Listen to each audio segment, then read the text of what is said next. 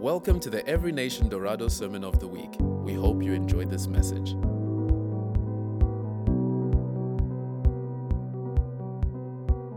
Good morning, family.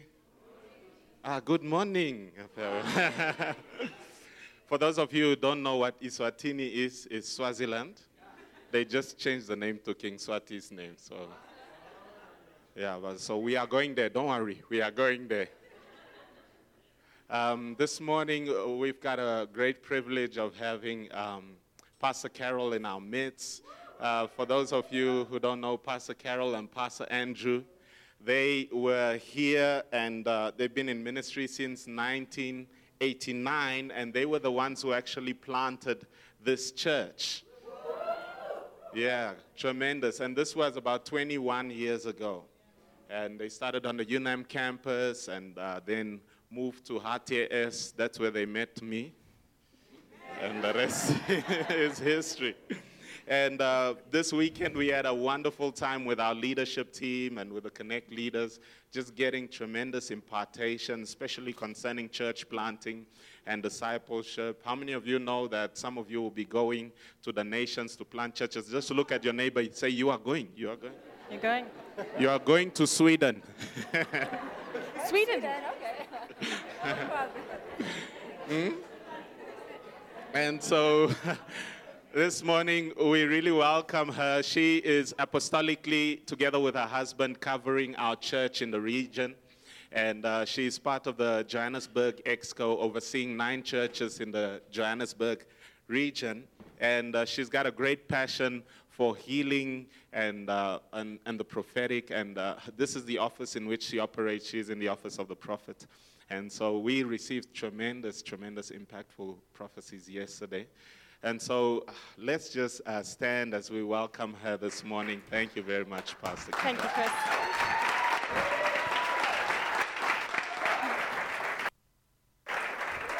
Awesome, awesome. So great to be with you. I do bring greetings from Joburg. Joburg is alive and well and kicking and doing some great things. We're expanding all over. We're preparing for church planting within Joburg and without Joburg.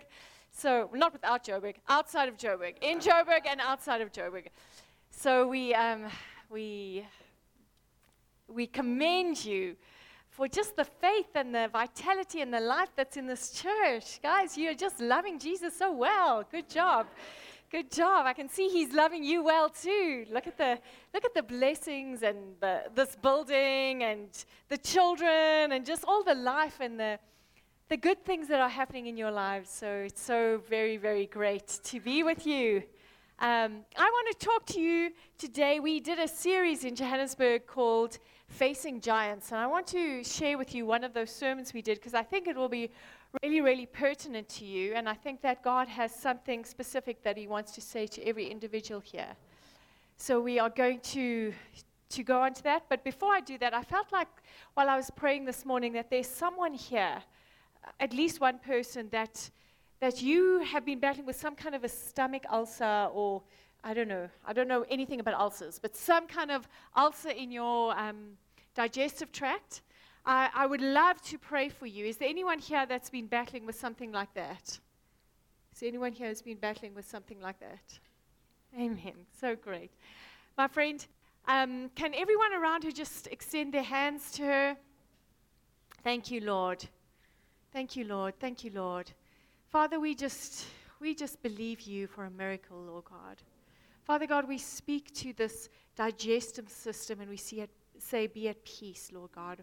Father God, I ask that she would, she would find rest in you, Lord God. Any stress in her life, we just command that to go right now in Jesus' name. Just, Father God, we speak peace, peace to her body in every way.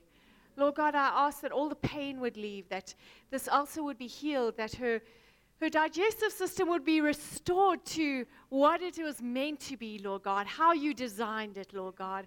And Father God, in every way we ask that you would bless her life. In Jesus' name, in Jesus' name, in Jesus' name. Amen and amen. amen. Selma, I'm going to ask you, I know I didn't ask you before, but it's any way you could come and share your testimony about your, your healing. Can you do it quick? Fantastic. you know, you know, when you ask people to give testimonies, unless they've written it down, you just never know what you're going to get. But Selma, I'm so, I'm so confident about. Okay. Uh, good morning, family. Um, so, August, early August this year, I went to the Apostolic Passion, and Pastor Carol came to teach, and she just gave a word of knowledge that if there's somebody who's been struggling with um, allergies, that God wants to heal them. And I had allergies for days. Like I was almost allergic to everything that I should be eating. Um, so then um, she prayed for me, and since that day, I've been eating all sorts of things. I mean, I live with a chef, so I eat all sorts of things, and I've never had an allergic reaction since. So I'm really.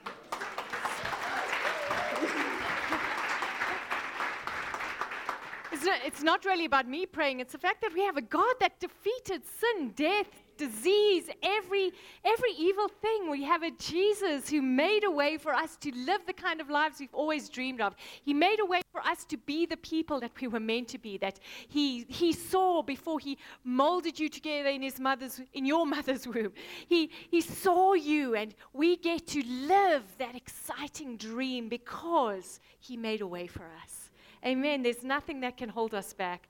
So as we as we look at facing giants, I just want to pray something before we start. Lord Jesus, I thank you that you are good and you're faithful, that you that you never end, Lord God, that there is there is goodness for days, Lord God. There's goodness forever, Lord God, that we there's ever increasing blessing in our lives, Lord God. And I prophesy over every heart here, Lord God, restoration, life. Um, just a wholeness coming, Lord God, in places where they are facing giants, when they are facing enormous obstacles, impossible obstacles, Lord God. I just declare over these lives victory, victory, victory. That indeed you have already ha- you already have a victory, and God is leading you into that victory. Be strong and courageous. Hear the voice of the Lord. Rise up. Be strong. Be noble in your pursuit of Jesus, and you will see mountains move before you. In Jesus' name, amen and amen. So, we are going to be talking about what is about to be on your screen any moment now. There you go. We are talking from Zechariah 4 6 to 10. And we are looking at the concept of winning by the Spirit. We're going to look at the temple, the test, and the triumph. I'm not sure if you know the story of the book of Zechariah. But basically, what had happened is that Israel had been taken captivity, been taken into captivity in Babylon, and they'd lived under a number of rulers. And finally, after they'd been there 70 years, had read the prophecies of Jeremiah that they would, could now return to their nation of Israel and rebuild their nation. And so there was a particular king at that time who conformed to God's will and let them go out of their captivity. And they returned in small bands to Jerusalem and began to rebuild Jerusalem. You can read the book of Nehemiah and Ezra. That's the story of them rebuilding the walls of Jerusalem. And then in the book of Zechariah, we read about one of the governors that was sent back. His name was Zerubbabel. All say that together Zerubbabel. And if you, fantastic, did you bite your tongue? Because that word just kind of, a, your tongue gets in the way. You know what I'm saying? It's like a, it's a little bit of a tough word. But nonetheless, his name was Zerubbabel. And he came back to Jerusalem with a small band of people. He was designated governor. He was of the lineage of the, the kings of Judah. So he had in his heart a, a, desire to see a restoration of the, the glory and the nobility of the, the Israelite nation. And he was tasked with rebuilding the temple. So the wall ha- was rebuilt under Nehemiah, the temple was built, rebuilt under Zerubbabel. But of course, when they came back, to start rebuilding, there were people who were left in the land, and some of them were a little bit jealous. They thought, what will we do if there's a strong Israel? We will, we will lose our influence. We, will, we won't have as much as we had before. So they kind of were opposing the rebuilding of Jerusalem. And you can read a lot about that in the book of Nehemiah. But these, there was a lot of opposition. And in addition, the people were faced with this incredible task. Imagine coming back to a city in ruin. Imagine if um, had just been bombed and it was just completely laid waste. You had fled to the north, come back, And there you were left with your homes, the roads, the infrastructure all destroyed. And there were like a quarter of the amount of you that had been before. And you were left with the enormous task of rebuilding. You know, there's a sense of discouragement. You look at all the stones lying around, you remember the glory of what was, and you think, how can we bring back what was there? So he was fighting enemies of that were discouraging and sending terrible messages and trying to discourage the people. At the same time, he was battling against this, this sense of discouragement and being overwhelmed that was in the hearts of the people. And so he, he began rebuilding, but it had kind of slowed down. The building had kind of slowed down, and the prophet Zechariah was sent to him to encourage him to say, You can do this. This is an important work. Don't stop. Keep going. And I guess the message, although many of us are not building temples, I hope you're not building a temple. Because you know we are the temple of the Holy Spirit. We don't need temples today. But nonetheless, we may not be building temples, temples, but we're all building something. Something in your heart has resonated. The, the Spirit of the living God has spoken to you about a kind of life, a kind of family, a kind of infrastructure in your nation, maybe um, in your workplace, something that you are building that you know reflects God's glory, and, and you are going after it and you are longing to see it fulfilled. And the truth is, the enemy isn't going to just let that happen that he's going to that he's going to try and discourage you. He's going to try and stop the work. And so that same message that zechariah came to zerubbabel with is the same message that the spirit of god is speaking into your heart today. Let's go ahead and read what that is.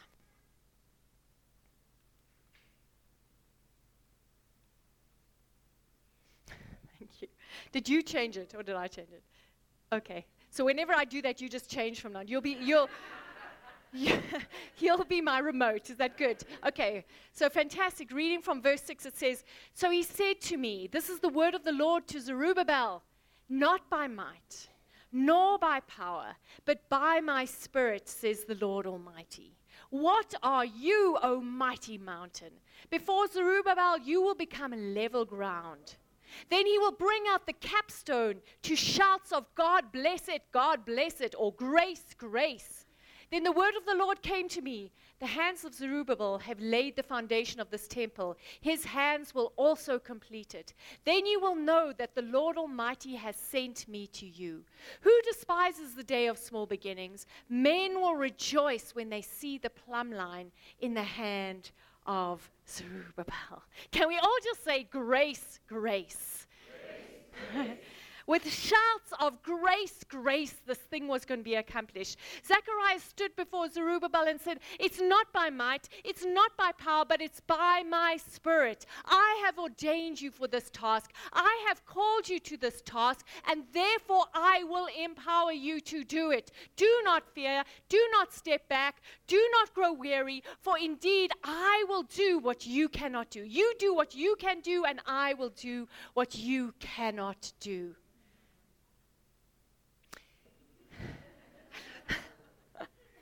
when, when, when we're looking at the temple, you know, I, I did some research about the temple, and, you know, we, we often just think of this magnificent building that was there in Jerusalem. But it, for the Jewish people, it was so much more than a building. So much more than a building. Because they had the promises of of the prophets that had gone before them about what this temple would be.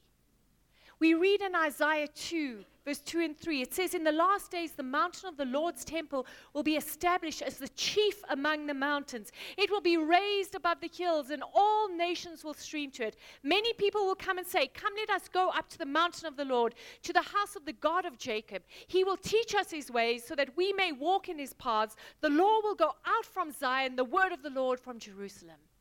So for them, the temple wasn't just a place to worship God, although that was a great part of it. It was more than that. It was a, a symbol of the call to the nations to come to God, a call to the nations to know God. It was a place that, that represented or showed the mission of God to reach every people group, to reach every nation, and that these nations would come streaming to the temple to learn of the ways of God, to learn of His laws, to learn of the way that He operated, and then they would be sent back into their nations to establish the rule and reign of God. Israel was convinced of this, that from the beginning of time, God had one plan for this earth.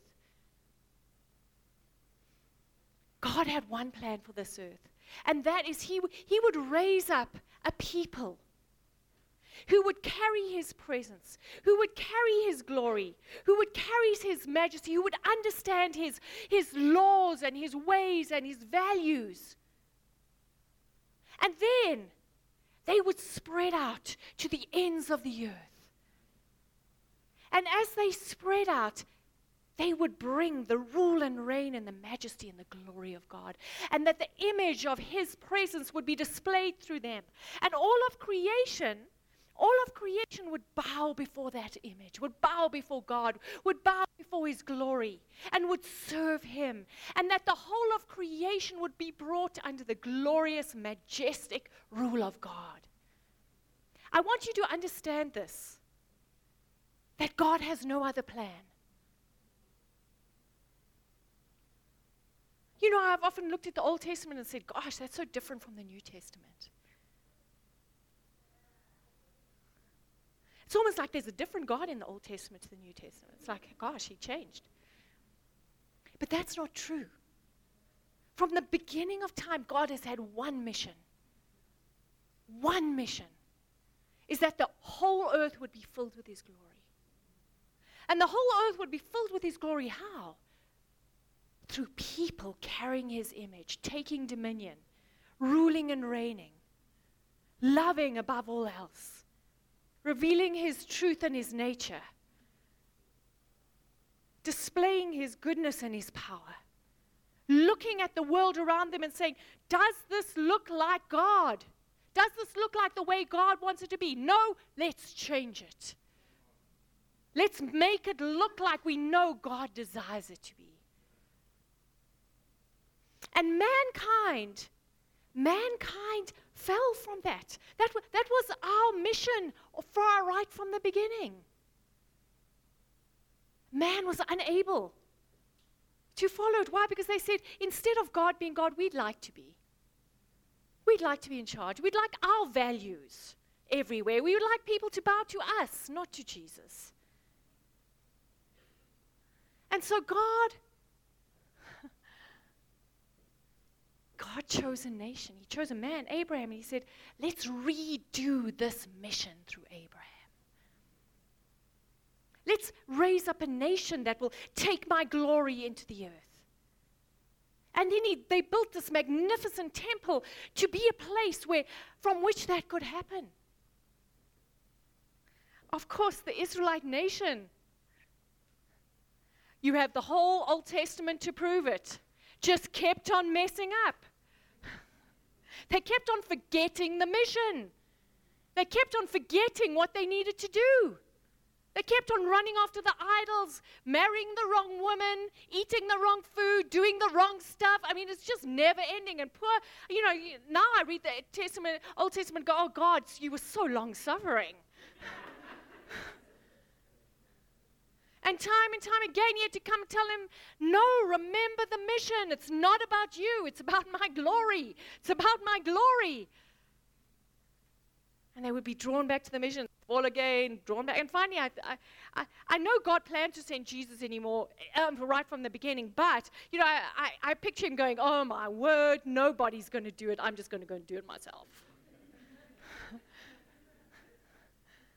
It probably didn't really happen like that. He knew right along they weren't going to do it, and he'd planned to send Jesus because it talks about Jesus being crucified from the, before the foundation of the earth. But Jesus came along, and what was he? He, he came as a man to reestablish the mission of God, to reestablish the mission to bring the glory of God over the whole earth. He came as man to defeat the enemy so that he could set you and me free from the captivity that we had sold ourselves into. That we had sold. We, we had said, uh, Come worship us. Devil, you can have whatever you like for my life, but just make me great. I'll worship money, I'll worship this, I'll worship that. And what had happened is that the devil had bound us. Not because he's evil and mean, which he is, but because we let him. He'd taken nations captive, civilization captive, people captives, families captives, governments captive. And Jesus stood like the majestic, majestic Messiah that he is, and he said, Devil, take me instead. That's what he said. He said, They deserve everything they're getting. They deserve all the sickness, all the disease, all the destruction. But here, I'll make a deal with you. Let them go and take me. The devil thought it was quite a good deal. so he said yes. of course, we know that was the biggest mistake he ever made.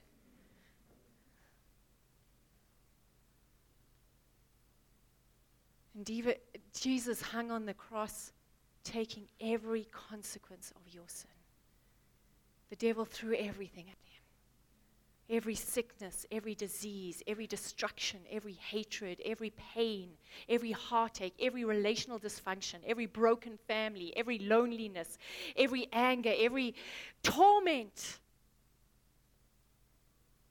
And Jesus hung there and took it and said, It's worth it because I see her, I see him.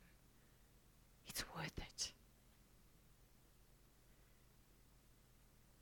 And we stand free because he took our bondage. He defeated the enemy. There's no power, there's no evil, there's no sin that can hold us anymore. And he set a people free. Walked into hell, and the devil was celebrating, and he said, Okay, find one bit of sin in me that you can hold me. I'm sure the devil looked. You know what I'm saying? I'm sure he looked.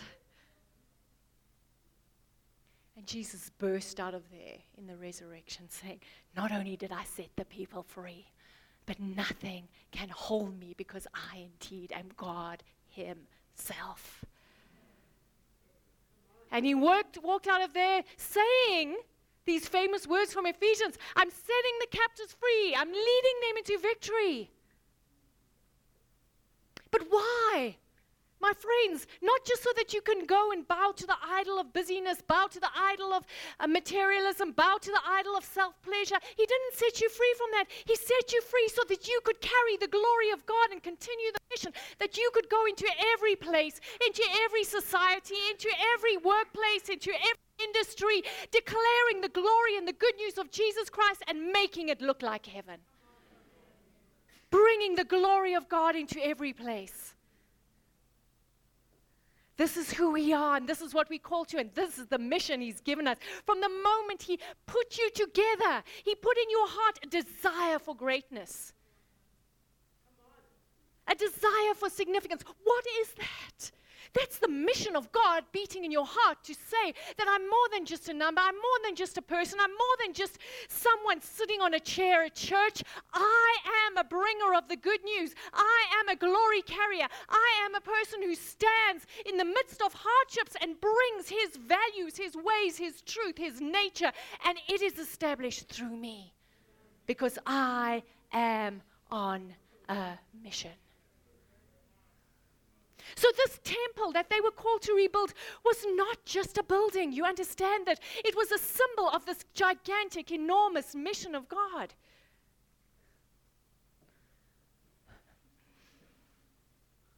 1 Corinthians 6, 19 to 20. Do you not know that your body is a temple of the Holy Spirit, who is in you, whom you receive from God? You are not your own, you were bought with a price, therefore honor God with your body. What does it say? You are the temple. This mission this mission continues through you. This mission continues through you. But of course, this great mission that you have, you know, you look at your family and your heart beats with, gosh, we've got to get these people healed. We've got to get these people moving on in God, loving God, whole. You look at your workplace and you say, something's got to change. You look at your society and you say, something's got to change. And you stand there and you're thinking, gosh, we've got to do this. And yet, stuff happens, challenges come. You feel overwhelmed.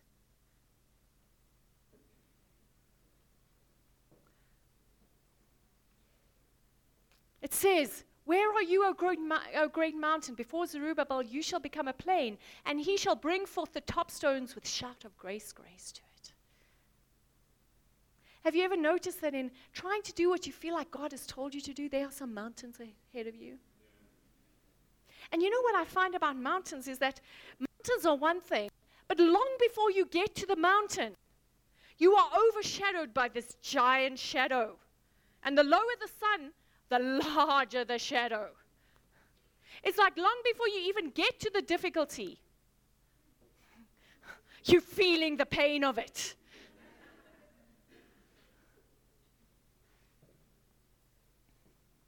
And the scripture says the way you get rid of mountains, the way they become a plain before you, is that you walk at them with shouts of grace, grace.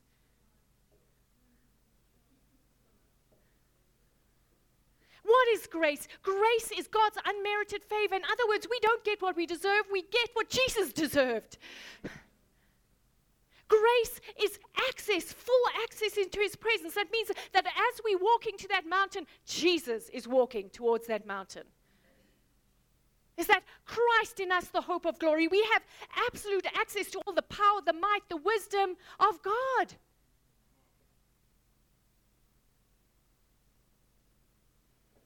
Grace is Christ in us. We don't deserve it, but we got it. So, what are we going to do with it?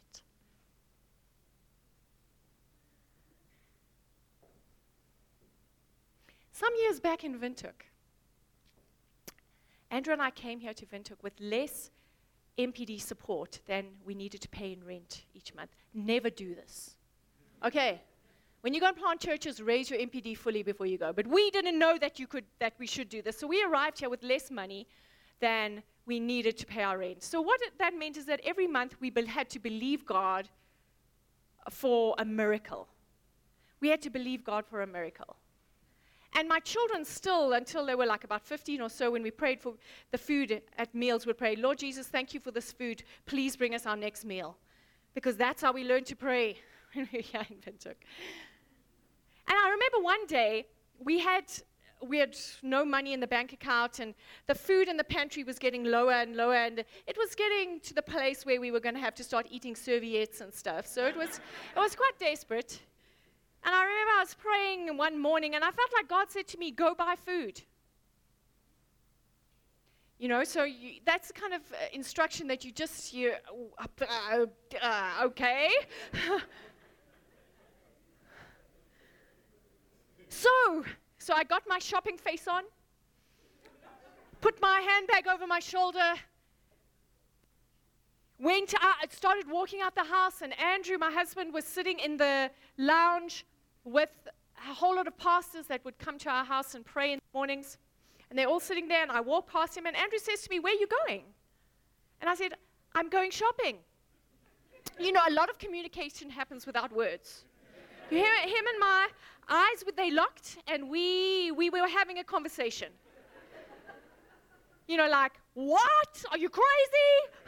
Where are you getting the money? That's kind of what was happening. But there, it was silence as we just stood locked in each other's gaze. And then suddenly the one pastor sitting next to him pipes up, Oh, that reminds me, that reminds me. God told me to give you this money. I just forgot. Here you go, Carol put it in my handbag and said, bye.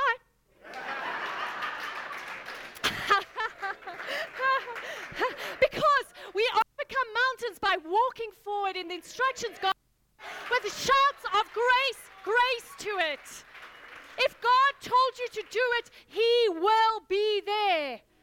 He will make a way. He will make a way.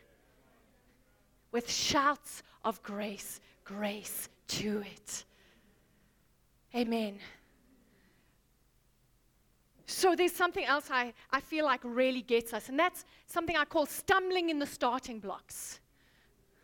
You know, God gives you an instruction, He gives you something to do, and it's, you know, when, you, when it's just you and Him, it's fantastic. You know, it sounds majestic. Go and change the world, become the CEO of a company. It's going to be glorious. You're going to influence the world. You're going to speak to kings. You're going to cause nations to be changed. And, you know, you just, uh, you're just loving it. It's like so great. You got a prophecy, or God spoke to you in your quiet time, or it's just a vision that's in your heart, and it sounds so glorious, and then you start doing it.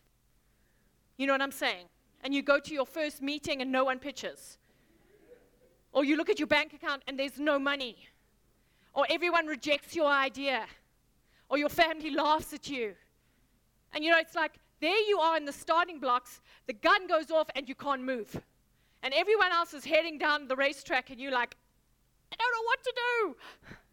Everything I thought would happen isn't happening. It's just, all I have is like a thousand rand and I'm supposed to start this business. You know, all I have is this idea and I don't know where to go with it. All I have is this teenager who won't listen to me. I mean, whatever. So Zerubbabel standing before those piles of stones, piles of rocks. I know I have to build this temple. It's going to be glorious. The word of the Lord's going to extend to the nations from here. But oh my word, how do I get those blocks on top of each other? And Zechariah, well, God through Zechariah says, Who despises the day of small beginnings? Men will rejoice when they see the plumb line in the land of, hand of Zerubbabel. What, is, what was the plumb line? If you're a builder, you'll know what it is. The rest of us had to actually go and do some research and find out what it is. But literally, it's a string, and at the end of the string, there is a, a weight, and you, you hold it up with the, for the first like pillar or wall that you build to make sure that that wall is absolutely straight. And then you build everything else in that building in line with the one that was built according to that vertical line. And it means that your building is straight and all the corners meet at the right angles, etc. So, in other words, it's like the blueprint, the start. The, if you get the start right, everything else works. And what Zechariah is saying to them saying to Zerubbabel is that, you know, although it's hard to start, just pick that plumb line up. Because the world is looking for leaders. The world is looking for people who will say, I know it's difficult. I know it's hard. I know we don't have everything we think we need, but we're going to do it anyway. Yeah, I don't know how we're going to accomplish all that stuff, but I know what we are going to do now. We're going to put this brick on top of that brick. We're going to move this stone on top of that stone. We're going to do this little thing that we know how to do, and we're going to do it now.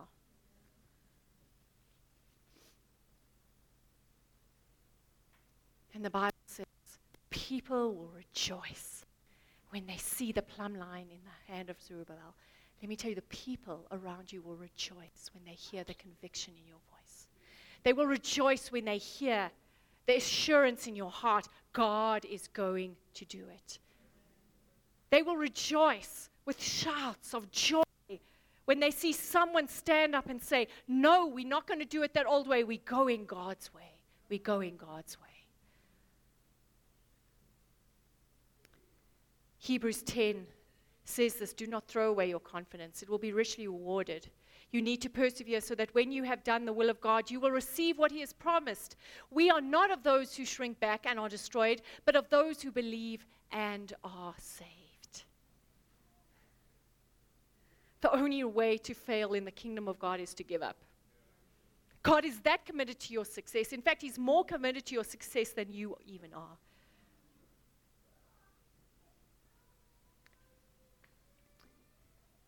Let's look at at how this whole thing ends.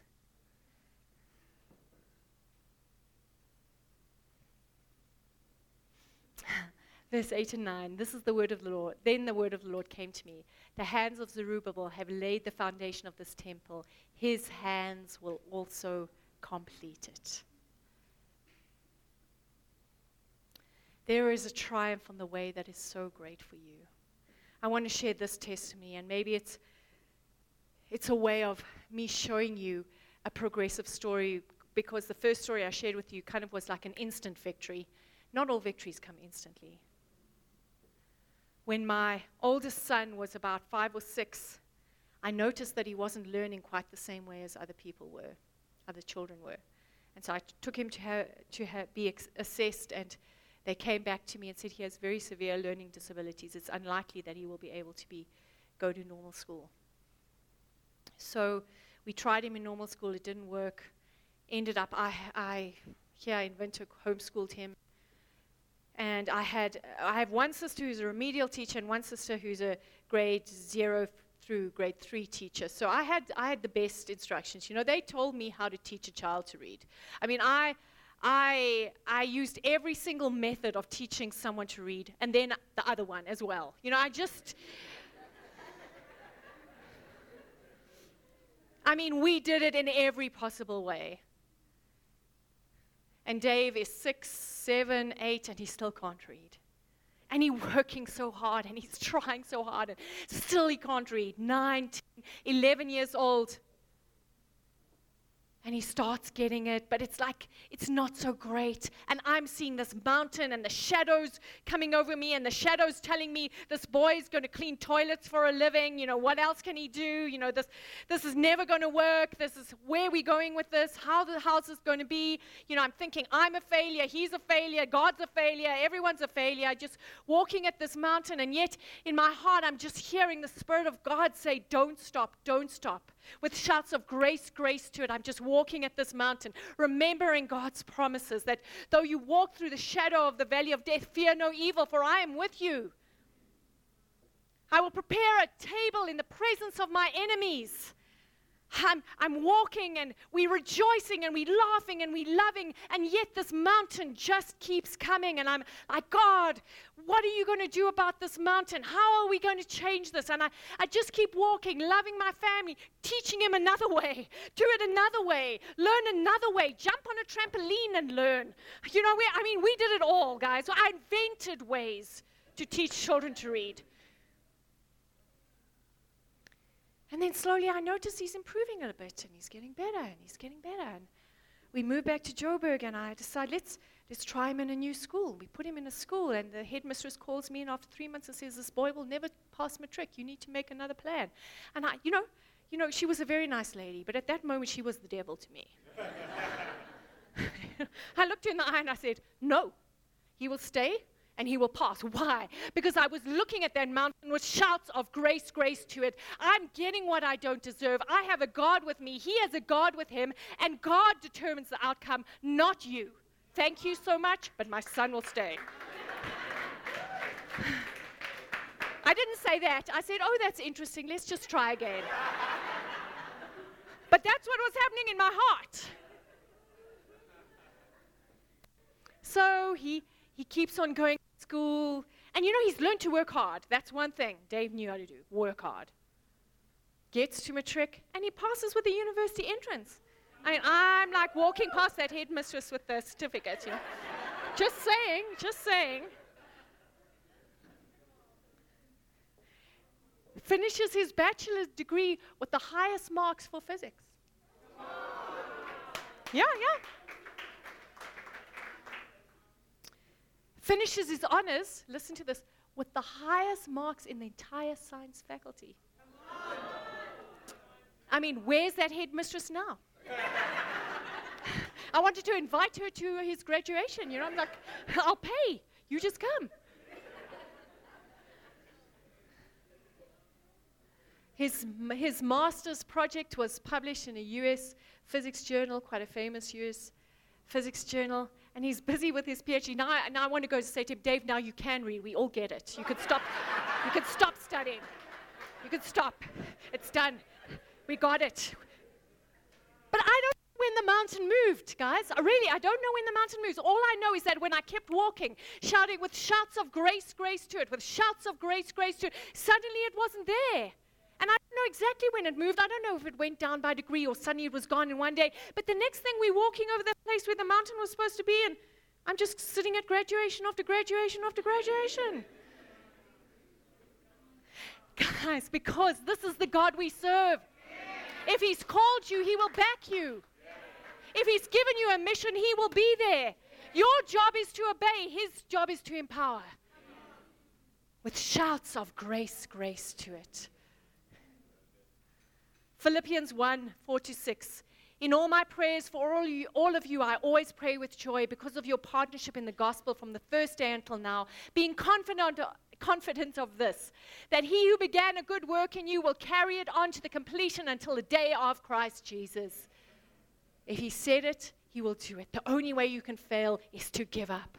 Just keep walking. Face the mountains, face the shadows, face your difficulties with shouts of grace, grace, and don't stop do the step that you know right in front of you and then do the next one and do the next one and do the next one. And I don't know when that mountain will move, but I promise you it will move.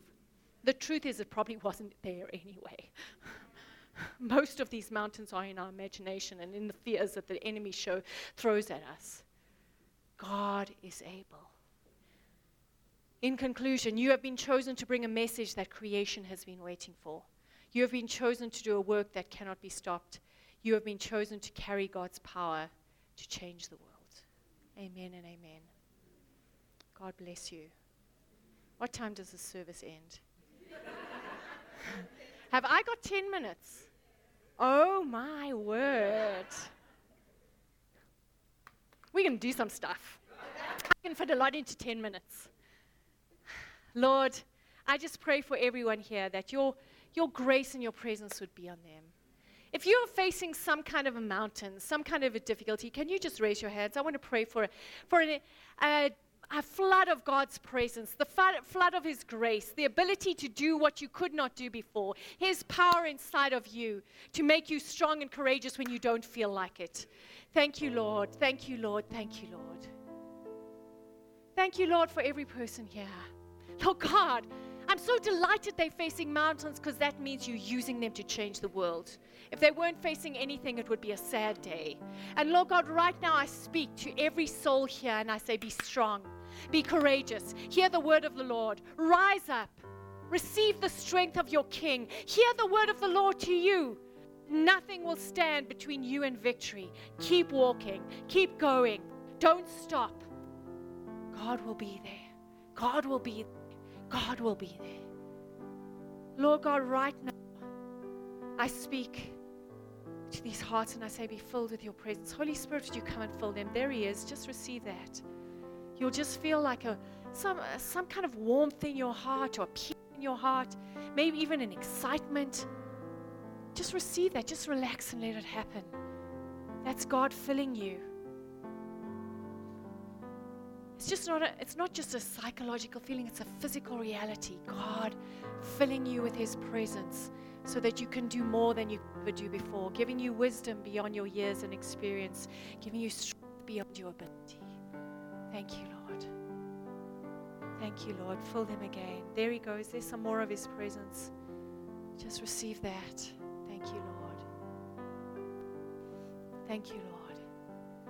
Thank you, Lord. Thank you, Lord. Thank you, Lord. Amen and amen. Ma'am in the pink shirt. What's your name? Claudia. I just hear the Lord saying that um, I'm not entirely sure what work you do, but there's a there's a deep frustration in there that that what you thought it would be, it hasn't turned out to be and what you were hoping for it hasn't it hasn't fully realized. And still you press on but i hear the lord saying my my daughter i have planted you there and i have established you there and i you up as a person of influence in that place. For you are you are not there by accident. You are there because of my design. You are there because i have i have led you toward a that you have not even asked for. I am going to give you i just see um, I'm not sure if you know what a word of wisdom is, but I see words of wisdom coming to you, and those are just revelations, just like supernaturally knowing things you did not know before with no no reason. It's like you don't know it because you studied it. You just know it because suddenly it seems obvious. And I feel like God is giving you those words of wisdom, those supernatural downloads, packets of His wisdom that are going to astound the people around you. I hear him saying, Do not draw, draw back, do not step to the side, for indeed I have called you and I will empower you and I will make a way for you. I see a, a promotion coming to you in the next um, while, and I hear, I hear the Lord saying, I'm, I'm not going to only raise you up as an influencer within that business, but I'm going to um, raise you up as an influencer to your industry through that business. Thank you, Father. Thank you, Lord. Thank you, Lord. Thank you, Lord. Sir in the blue shirt at the what's your name? Yapi. Fantastic. I feel like a name like that you should play rugby, but um, look more like you're a soccer man than you're a rugby man. Oh, you'll just do anything as long as you win. Lord, what are you saying for Yapi? Yapi, I hear him saying that um, that he's not ashamed to call you son. That in fact he's displaying you before people. He's He's actually allowing people to see your goodness, to see His goodness and His grace through you. I see. Um, what work do you do, Yapi? I, I just see a, a plan that has been on your heart for a long time. You've often, you've often, you've heard about how using your, your work in order to do things for God. And you've, you've often thought about how do I do that. But I, but I hear the Lord saying there's been a plan brewing in your heart, and He's about to give more detail to that plan. He's about to show you how to put that plan together. And in the next, um, it's about 18 months, but in the next while, it's more than a year's time, um, God's going to start adding people to you, like friends and colleagues that, that have a similar vision, that God's also kind of speaking that plan to them. And he, he's about to bring together a team of world changers, a team of investors, and a team of people who see a, a way of breaking through for the kingdom of God into some areas of poverty in this nation. And I hear the Lord saying that He's going to use you to spearhead His plans. I just see um, something involving schools, something involving education that God is going to use you to influence that sphere of society with a financial kind of investment plan that will transform many lives. I, I, I see the, the Lord almost looking down a generation to a generation not born yet, and I, hear, I, I already hear him listening to the cries of that generation who are born into poverty and are born into hopelessness. And I hear him saying, I will prepare a plan to take care of them. And I hear him saying, Yapi, I'm going to use you.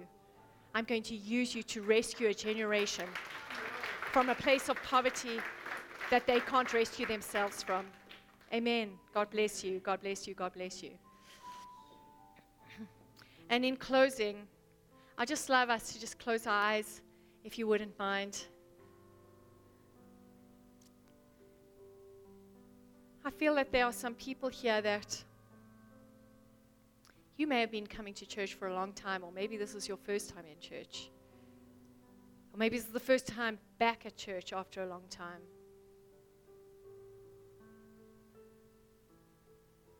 And I hear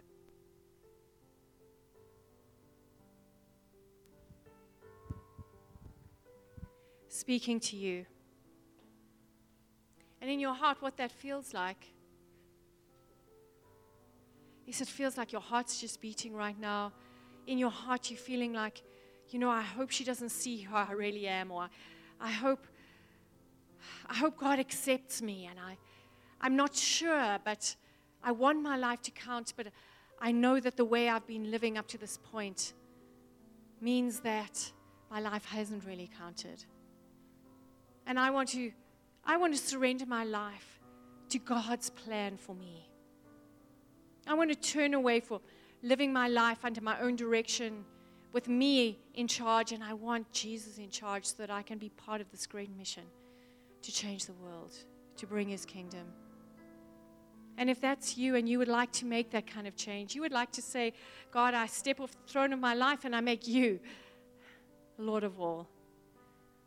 I accept the work done by Jesus and I acknowledge that it's not my efforts that are going to make this happen, but it's His effort. And if that's you and you'd like to make that change, I'd love you to just raise your hand where you are because I would like to pray with you. Is there anyone who would like to do that? Awesome. Two in the back there, three and four in the back there. Thank you. Anyone else that would like to make that commitment? Awesome. Church, can we just pray this all together? Those of you who raised your hands, just follow after me. Lord Jesus, I come to you and I turn away from my old way of living.